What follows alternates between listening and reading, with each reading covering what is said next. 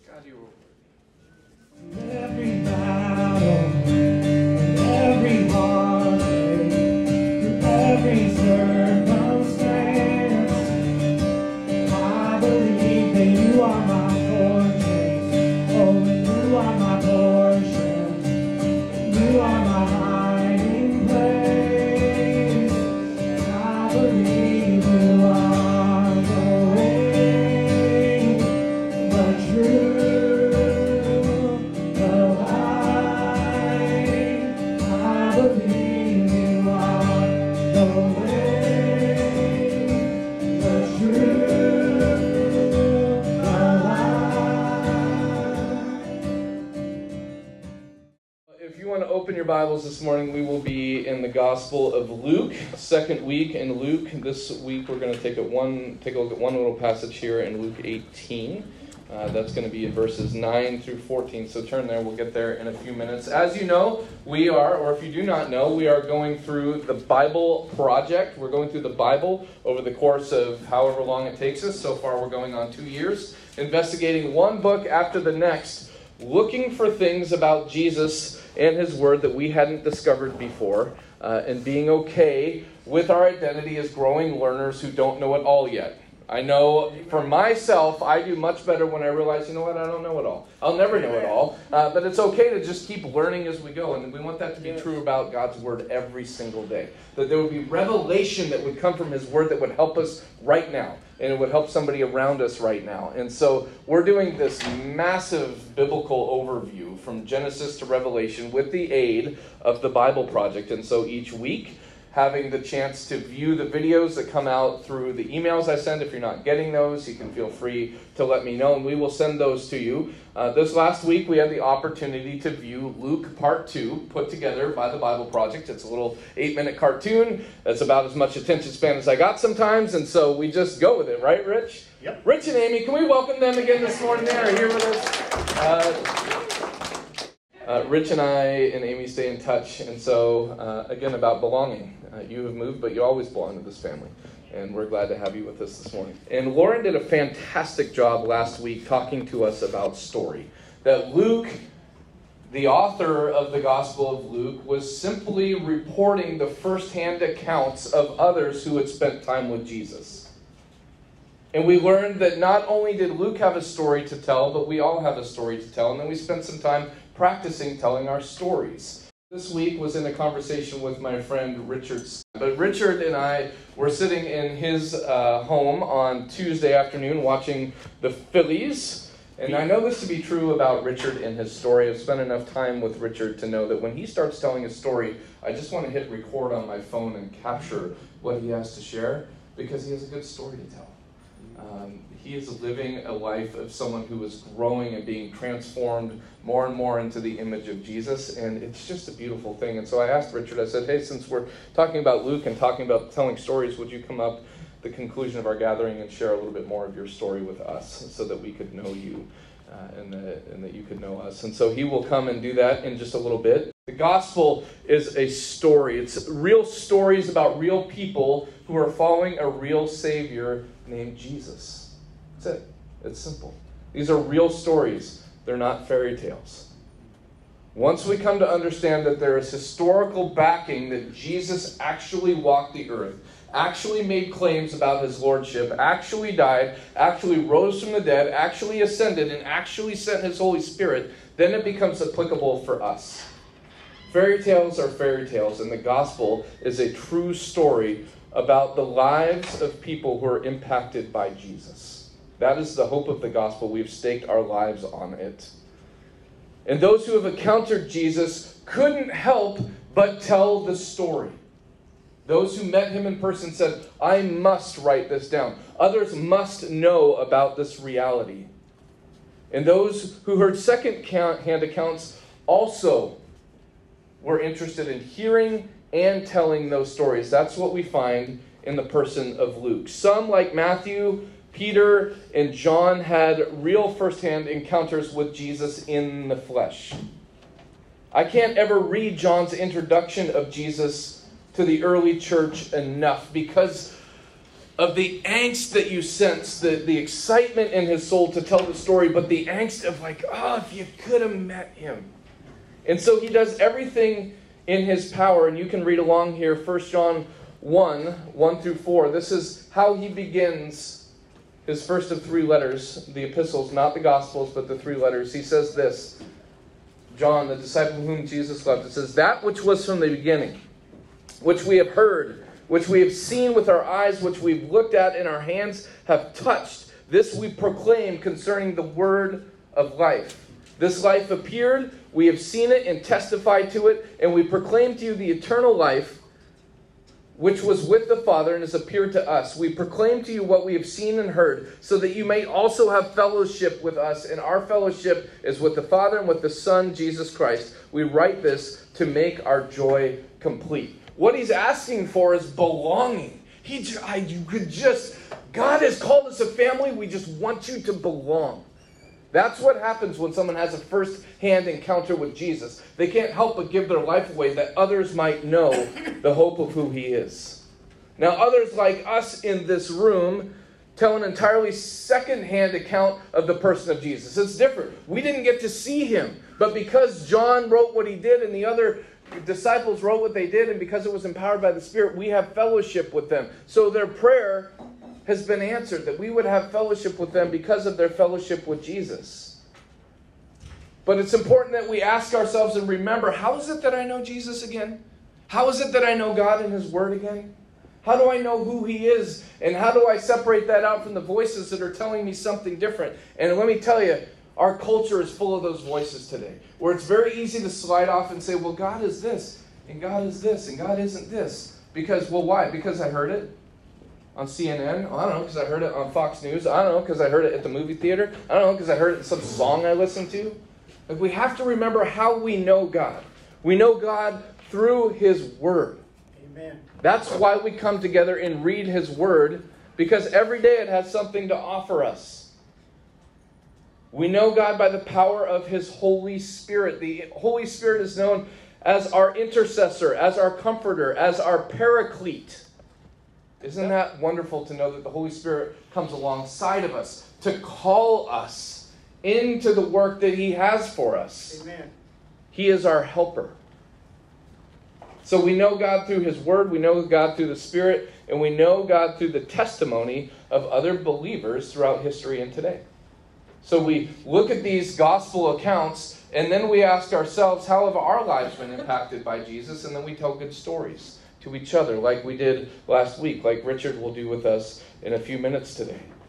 You see, Luke was one of those followers of Jesus who never met Jesus in person, but soon found himself as an active participant in the life of the early church. He was a Gentile doctor, so details mattered to him because he was a physician.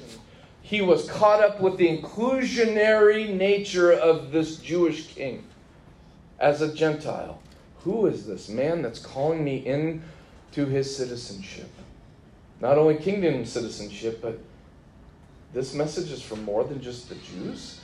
It piqued his curiosity. This could be for me, as someone would come to the streets to invite me to a banquet that I thought was prepared for only those who had the right blood type or ethnos or social status. It's for me. I can belong. I have a place here. This was the curiosity that piqued him to ask the questions of those who knew him. What was he like? What was he like? We found out from Luke and we find out from Matthew and others that Jesus was, in fact, from the tribe of Judah, that he was Jewish by nature. Matthew goes into great account making sure that we understood that. But even though he was from a certain tribe, he was for all tribes. Every tribe, tongue, and nation Jesus came for. And Luke made sure that we knew about it through the outpouring of the Holy Spirit. And although Luke never met Jesus, he would find himself paired with another unlikely candidate for the grace of Jesus, the Apostle Paul, who started as Saul. His resume started with breathing out murderous threats against those who followed Jesus. That's a tough way to begin our walk with Jesus, isn't it? Breathing out murderous threats against him. But that was the case. But God is inclusive. So he said, Well, I'll use that guy too. So here's Luke and here's Paul, and they would travel together across Rome sharing the hope of the gospel. And though they never met Jesus in the flesh, that makes them like us. They befriended those who knew him in the flesh, and they recorded the story, yet they also lived the story. We didn't plan it this way as we started going through this part of the gospel project, this Bible project, but our focus has seemed over the last few weeks to have been more about the person, the disciple who was writing about Jesus, than the message of the gospel itself. But what we have found ourselves focusing on with Matthew and with Mark, now Luke, is about their lives. Their lives as disciples who follow Jesus. And their story as those who grow with him. So, Matthew, again, just for reflection, was a Jewish tax collector who sold out his own people and yet was still found to have a place in the mission of Jesus. He was ripping off his own Jewish family members, his own Jewish community members. And Jesus showed up and said, You know what? I don't care if you're swindling people, you still have a place in my kingdom. Do you want to follow me? And here's your challenging assignment you're actually going to go back and share my gospel. You're going to share my lordship with those who you were ripping off. It's a difficult assignment. He did it. Mark, the shortest gospel, was focused on the actions of Jesus. It's only 16 chapters, and there's not a lot of red letters. If you have a red letter Bible, you go through Mark, there's not a lot of the words of Jesus, it's the actions of Jesus. It's what did Jesus do? He wrote most directly towards a Roman audience. We know that because many of the words that he used contained Latin idioms. He was writing to a Gentile audience, but he was also Jewish. Mark makes only one reference to the Old Testament in his Gospels. Matthew made 99. It just kind of tells you who they were trying to reach. And here is Luke, the only Gentile writer in the entire New Testament. And he is focused on the nations. You see, Matthew had an interesting assignment. He had to convince the special chosen people, the Jews, that they weren't the only ones that mattered. the Jewish people are like the only child that turns about five and then has their first sibling. They're like, wait a minute, what? This world doesn't totally revolve around me? The Jewish nation was having a hard time understanding that although they were God's special people, they weren't his only people. So Matthew had to say, you got to make room for some other folks. And Luke's job was to go to the other folks and say, no, you are actually welcome here. That's one of the biggest challenges I'm finding in culture today as I meet with people and talk with people. There are so many people right now, and this is not a criticism. I don't even know what to do about it, but pray about it. When it comes to belonging, that there are people who are curious about Jesus and love Jesus and do not know how to do this with us. There's some magnificent hurdle that people could actually feel they could show up in their broken place and in their mess and just belong. I want that more than anything. I want people from all walks of life to feel like they can come together and worship together at the foot of Jesus. That we would have diversity, but not for diversity's sake. We would have diversity because of unity's sake. That we care so much about unity that diversity would be the byproduct. It seems anymore in our world, sometimes we pursue diversity and we end up getting more division because we're focused on what makes us different. But what makes us the same is that we are poor in spirit. We are all falling short by way of our behavior to qualify for the kingdom of heaven. He says, Don't worry. Jesus says, Don't worry, I took care of that with my blood. Everyone is welcome. Jesus is the way, the truth, and the life, but everyone can come to him. So it's exclusive and it's inclusive. Everyone's welcome. There's one way to get there. This is what Luke was talking about.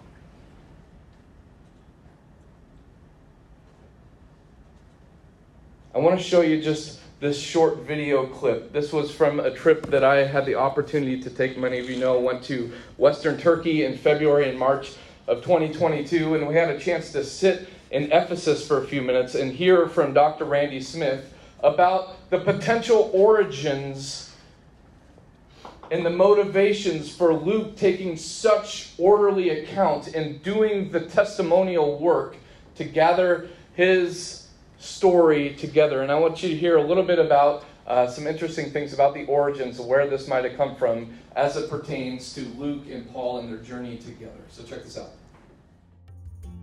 I want to get you to be able to focus on one thing for just a few moments. I'd like you to focus on the letter that Paul wrote in the year 61, 62 ish from his light chain arrest in Rome to the church at Ephesus. Now, imagine you're Paul and you're under a light chain arrest. What that means is there's a guy sitting there while you're waiting to see the emperor whose main job is to get you in front of the emperor on time. Claudius, before this time, used to do maiestas trials, trials over subversion. So it could be 2 a.m. that the emperor can't sleep and he calls for somebody to be brought in for a trial. So when we say a trial, it's not well prepared documents. It's a grand argument done orally without supporting documents, hmm. without a jury. This is a maiestas trial. There's a jury of one. He's the emperor. You're only going to get one judgment, and it's all up to his whim.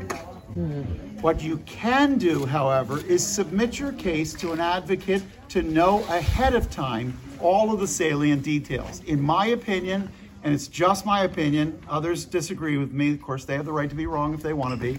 But it's my opinion that the Gospel of Luke and the book of Acts are designed not only as two parts of a trilogy without the finishing piece, but also designed to be given to the advocate of Paul in Rome. So Luke is writing something like this. I guess you're wondering how a doctor from Macedonia and a five foot tall, uh, balding Jewish guy uh, from Tarsus ended up in jail and before the emperor. Well, it all started with a guy named Jesus.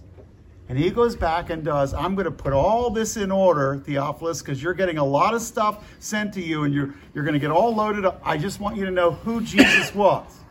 And then I want you to know Jesus was raised. And then I want you to know the acts of the risen Lord done through his apostles. And that's going to get you to where we are. And I think what he was doing is using, I don't think the book of Luke and the book of Acts are that, that in finished form. I think the notes for it come from that. And then out of that, the interviews that he collected up were to give him a basis to the advocate for something to say. Can't prove it. Lots of people agree with me. We think we've got some, we've got a case. As we step out as disciples, in ways that truly alter the trajectory of our lives. Think about that. When we follow Jesus, it should change the way that we're living. As we step out and the trajectory of our lives are changed, that there is an explanation that involves Jesus. Why are you living like that? Why are you giving your time away? Why are you giving your resources away? We need an explanation of Jesus. Paul and Luke needed an explanation of their behavior. Why are you disrupting the Roman government? It works just fine as it is. He goes, No, it doesn't. We need Jesus. We're going to throw you in jail. Okay, well, I'm here and I have to tell you about Jesus. Right? Our lives as disciples are influenced by Jesus, and then we need him as an explanation. Right? Luke was reaching out to those who were poor. We talked about last week, Lauren did a great job of explaining that it didn't just mean financially poor. It meant anyone that felt marginalized or kicked to the edge or not in a place of influence within their society. He came to set the prisoners free. He brought good news, proclaimed good news to the poor, anyone who felt rejected and on the outside. I want to tell you about this priest real quick, this Peruvian theologian named Gustavo Gutierrez. We have a picture of Gustavo up here. This was written about Gustavo in a blog by Craig Greenfield, who's the founder of Alongside International, pretty cool ministry reaching out to those who feel marginalized in this life. This is what Craig said. He said Peruvian theologian and priest to the margins, Gustavo Gutierrez, put his finger on a sore spot for Western Christians when he spoke these prophetic words and asked a simple but super awkward question. Um, if you say you love the poor, tell me then, what are their names? Something within us instinctively knows that if we truly care about the poor, we cannot hold those who are marginalized at arm's length. We cannot settle for just an end of the year donation to a charity of our choice in exchange for a tax receipt, a few coins dropped in the Salvation Army kettle at Christmas, do not constitute compassion for the poor. Neither does a check to the global nonprofit or buying a cool t shirt from the latest hipster anti trafficking startup. Listen, please do make your donations. Your donations make a difference. But don't settle for mere distribution. Push towards mutually transformative relationship. As followers of Jesus, we follow the one who came to bring good news to the poor, Luke 4:18, but didn't settle for dropping bread rolls from heaven to feed the 5000 or thunderbolts from the sky to heal the disabled. Deep down, we may feel drawn towards personalizing our giving. We want to know who and where and what we are giving towards. We want to know the names at the end, other end of our generosity. And I think this instinct is right and good. We all somehow sense that giving in the context of relationship is more transformative because, in the context of relationship, we have the opportunity to be transformed ourselves. Jesus knew that including ourselves amongst those who were poor would be the traction we needed to grow as actual disciples of Jesus. Blessed are the poor in spirit. We are all poor, we are dirt poor when we get real honest about the condition of our soul and our need for Jesus, we are all the same. Every single human on this planet. What makes the difference is calling upon the name of Jesus for the work of transformation. And when we find our own poverty, it just gets real easier to get along with most people, even the ones that are super different than us all those rich people, all those poor people, all those Republican people, all those Democrat people, all those street people, all those gay people, like all them, all those other people, them. When we start filling our language with words like them, we've come across a really significant barrier that's hard to overcome in relationship. Those people, them over there, those homeless folks. Whatever it happens to be, when we can say, oh, Lord, yeah, we have differences, and some of those differences are really actually pretty important, but we can find commonality and we can find grace at the cross of Jesus. That's what Luke was up to, writing to a group to say, You are included. I wonder if Luke felt like he was on the margins. Sometimes I wonder that. Because there's a pretty good chance in Acts chapter 16, we can throw this verse up there. In the book of Acts, the story of the early church, in Acts 16, we find this story. It says, Paul and his companions traveled throughout the region of Phrygia and Galatia having been kept by the Holy Spirit from preaching the word in the province of Asia, when they came to the border of Mysia, this is right where Asia and Europe run into each other. They tried to enter Bithynia, but the Spirit of Jesus would not allow them to. So they passed by Mysia and went down to Troas. During the night, Paul had a vision of a man in Macedonia standing and begging him, Come over to Macedonia and help us.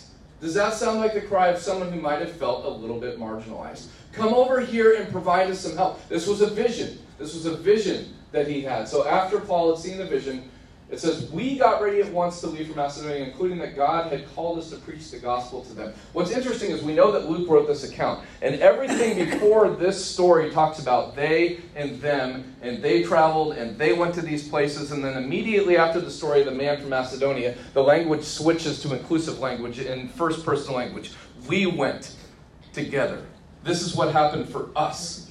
So there's a pretty good chance that Luke was also writing himself into the story by including himself as the man who had the vision to call Paul. Interesting.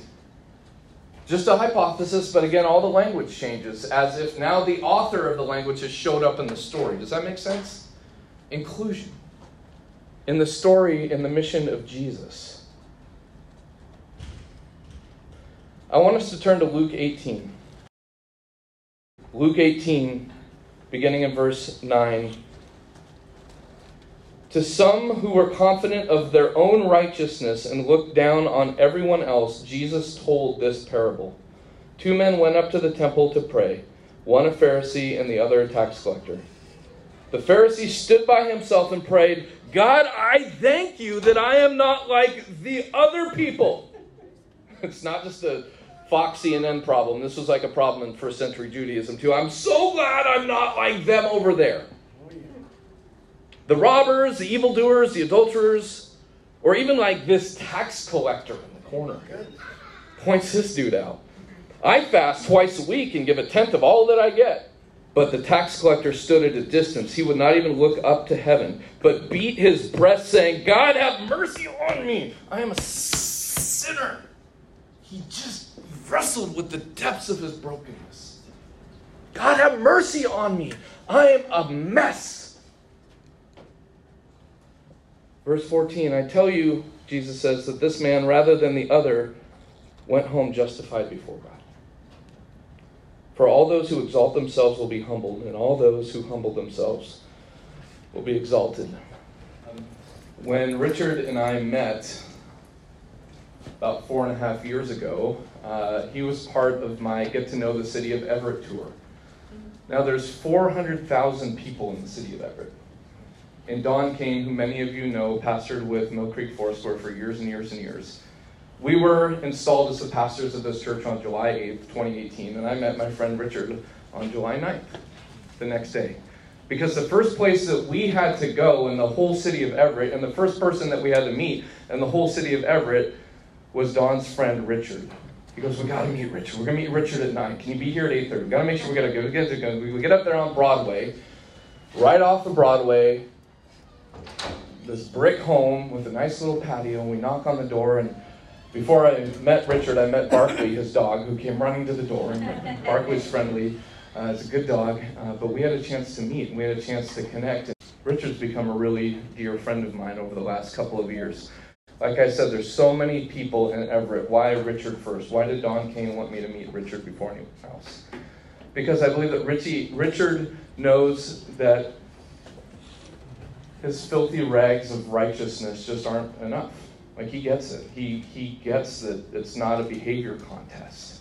Richard just gets it, and I know that because he just freely shares more openly about his life uh, than most people that I know. Yeah, but uh, we're just going to ask that God would give you His grace and that you would be known even more in this community as to share a little bit about your story. So, why don't you just give us uh, in a few minutes uh, what was going on in your life leading up to when you came to Everett? I came to Everett on. I knew about Seattle. I uh, I had found myself in a position to where I was really sick because of my drug use. I was sitting in the bottom of my grandmother's basement smoking crack daily. I smoked it so much until my lungs started collapsing from the cocaine. And they started collapsing back to back to back. I had eight lung operations within a, a short time. Finally, it got so bad until they had to put me on a machine that um, bypassed my heart and lungs so I, I could stay alive. At the time, it was, uh, um, it was experimental now it's something that they do, re- I, I, guess, regularly for people in car accidents and things like that. but uh, when I was released from the hospital, uh, some things had happened, and uh, my grandmother is 98 years old. She had been moved out of the house and placed in a nursing home. The house was no longer mine. They had taken her rights from her, signed her away from me, and taken the house away from me, which was my own. That was all I had left. Um, which at the time I couldn't handle it anyways. Kind of a blessing that they took it away from me because I wouldn't have never been here. Mm. Um, so I, I was given five hundred dollars to get out. I used that five hundred dollars to try to commit suicide. I, that was my plan. I was going to smoke until I died. I didn't die. My lung just collapsed again. Wound up back in the hospital. Uh, when I got out of the hospital that time, I a friend of mine told me that I could stay on his couch. You don't need anything, just stay here. I thought I was going to die on his chair. So I, I, I, couldn't do it. And Seattle was the only place that I could think of to come. I loved it up here. I had been up here before, I had worked up here. And I thought if I could just make it to Seattle, I'd be okay. And so I didn't have any money. I had $5. And I bought a $5, it's a bus called a Bolt. And you can ride these buses really cheap. And so I bought a $5 Bolt bus from Philadelphia to Baltimore. My plan was to hitchhike from Baltimore up here, but I couldn't make it because I was really sick. So I wound up back in the hospital in Baltimore. Uh, they found out where I was going and bought me a bus ticket up here to Seattle. So when I got up here to Seattle, I had a, a breathing machine, a backpack, and uh, that was it. And um, I, I couldn't even stay in the shelters. I was too sick to stay in the shelters. So I went to the hospital. It was my like only choice. And uh, at the time, Seattle was a mess. This was 2016. Uh, it's not as bad as it was after that, but it was it was pretty bad. It was homeless everywhere. There was no room. There, there was nothing. So they wound up giving me uh, a place in a tent city, which at the time I, I was I was grateful for. I was walking by Pastor Don's church, Mill Creek Foursquare, and I was hungry. I hadn't had any food for a while, and uh, I was like, "Hey, I'll go in there and I'll ask for a bus ticket." And I met Pastor. I asked for a gift card to go get something to eat, and I met Pastor Don, and uh, Pastor Don was really friendly. He gave me the gift card. He said, "Hey, I'll take you over there if you want," you know, which he did. And we wound up. Where are you staying? This is that. I told him staying in the tent city. From the day that I met Pastor Don, my luck started changing. Uh, I was accepted into a program uh, through the YWCA that helps homeless people with housing. Uh, it's called Shelter Plus Care. I was really sick at the time, and they helped me get into the apartment in Everett, which was a really horrible place to live, but uh, it was someplace off of the street my life started changing from there. But Pastor Don would come by and see me once a week, at least. Twice a week, we would go to the movies. Or, I mean, I, I felt like um, like I had to do this for him. Excuse me. Um, and I didn't want to let him down. And so that kept me sober. It kept me from doing drugs. It kept me from, there was, my block had five drug houses on it alone in Everett they would run up and down the street everywhere, you know, and um, it was kind of hard not to indulge. I swear to God, I heard that man's voice outside my apartment one night. Richard, what are you doing? it wasn't him, but I swear. I, I and, uh, from there, I, I started. Uh, I, I started coming up. I my life changed. It, it, it, changed for the better. I was homeless for 25 years before I went home to my grandmother. When I went home to my grandmother, I went there with the I'm not going to do drugs anymore, but uh, it's hard to stop. It's really hard. And you got to have people that love you and people that uh, want to help you in order to, to beat it. And I beat it, you know. Um, not completely. I still have dreams. I, I still get the urge once in a while. You know, I I lived a very hard life for a very long time, and I thought nobody cared about me. I, I didn't think that I was worthy of anybody's love, really, because of the horrible things that I did to myself and the people that were around me. Uh, I just want everybody here in this room to know that if you can come from the pit that I came from, man, I'm sorry. Thanks. Give me a hand for Richard.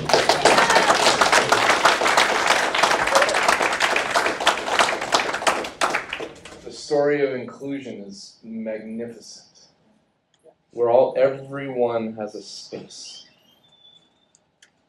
That's what makes it inclusive. What makes it exclusive is that Jesus has a way for our lives, and we're all on a trajectory towards it. And none of us are there this side of heaven.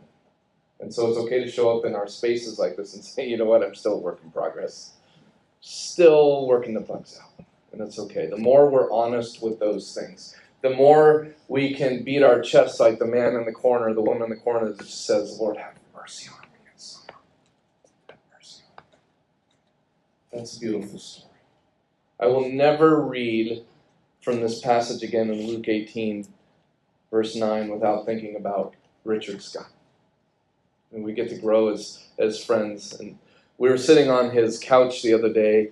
Um, the Lord gave Richard a financial gift recently that allowed him to put some money in savings, but allowed him to do something he's never been able to do in his entire life, which is to buy a nice TV and a nice couch to sit on. And so he came into that. He said, he goes, Pastor Chris, the Phillies are on. I mean, we're getting, we're getting, it's going deep, and like, you want to come over and watch a game? And I said, Yeah, I do. And so we sat on this brand new couch and watched this brand new TV. And he goes, This is the first time I've ever had a living room. It always just this living room space has always just been. It looks like I've been either moving in or moving out. But now I have a place to sit and be. God gave this to me so that I feel like I could just belong. And I'm like, ah.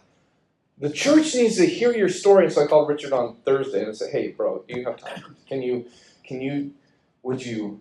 And and I thank God that he would come and would bless us with his story. This is the beauty of what's happening on in our community. Because when I remember, this is what I know after spending 20 plus years walking with people coming out of homelessness and addiction is that not everybody will change, but anyone can. And Richard's another example of anyone who can. And so, as we interact in this community, as violence ticks up, as homelessness ticks up, as drug addiction ticks up, I want us to start seeing people like Luke saw people. Everyone's included, even me. I could show up as I am and just work it out over time and not have my act totally together. Yep, that's the deal. As long as you're cool with me being that way too. That's the deal. So, Lord, we just thank you for this morning. God, we thank you for the power of story. God, thank you that uh, you spoke to Lauren in such a way that she would just want to frame our version through our, our, our, our study through Luke around the idea of telling story. Lord, we all have a story. Every person walking and breathing has a story that's worth hearing. Lord, do you want to engage with us in our story and redeem it. Lord, let us be a people that are welcoming. Lord, let this be a place where everyone belongs and everyone can be transformed more into the image and the likeness of Jesus. That's discipleship, Lord. That's how we want to grow together. So bless us as we share story with each other this morning, as we uh, pray for one another, encourage each other, as we are sent back into our week. Lord, there's people that need to share their story, and we have ears to hear it. Lord, help us be good listeners this week, inviting people in, and when given the opportunity to share the hope that we have, Lord, that we would do it boldly and honestly and genuinely. In Jesus' name we pray. And everyone say, Amen.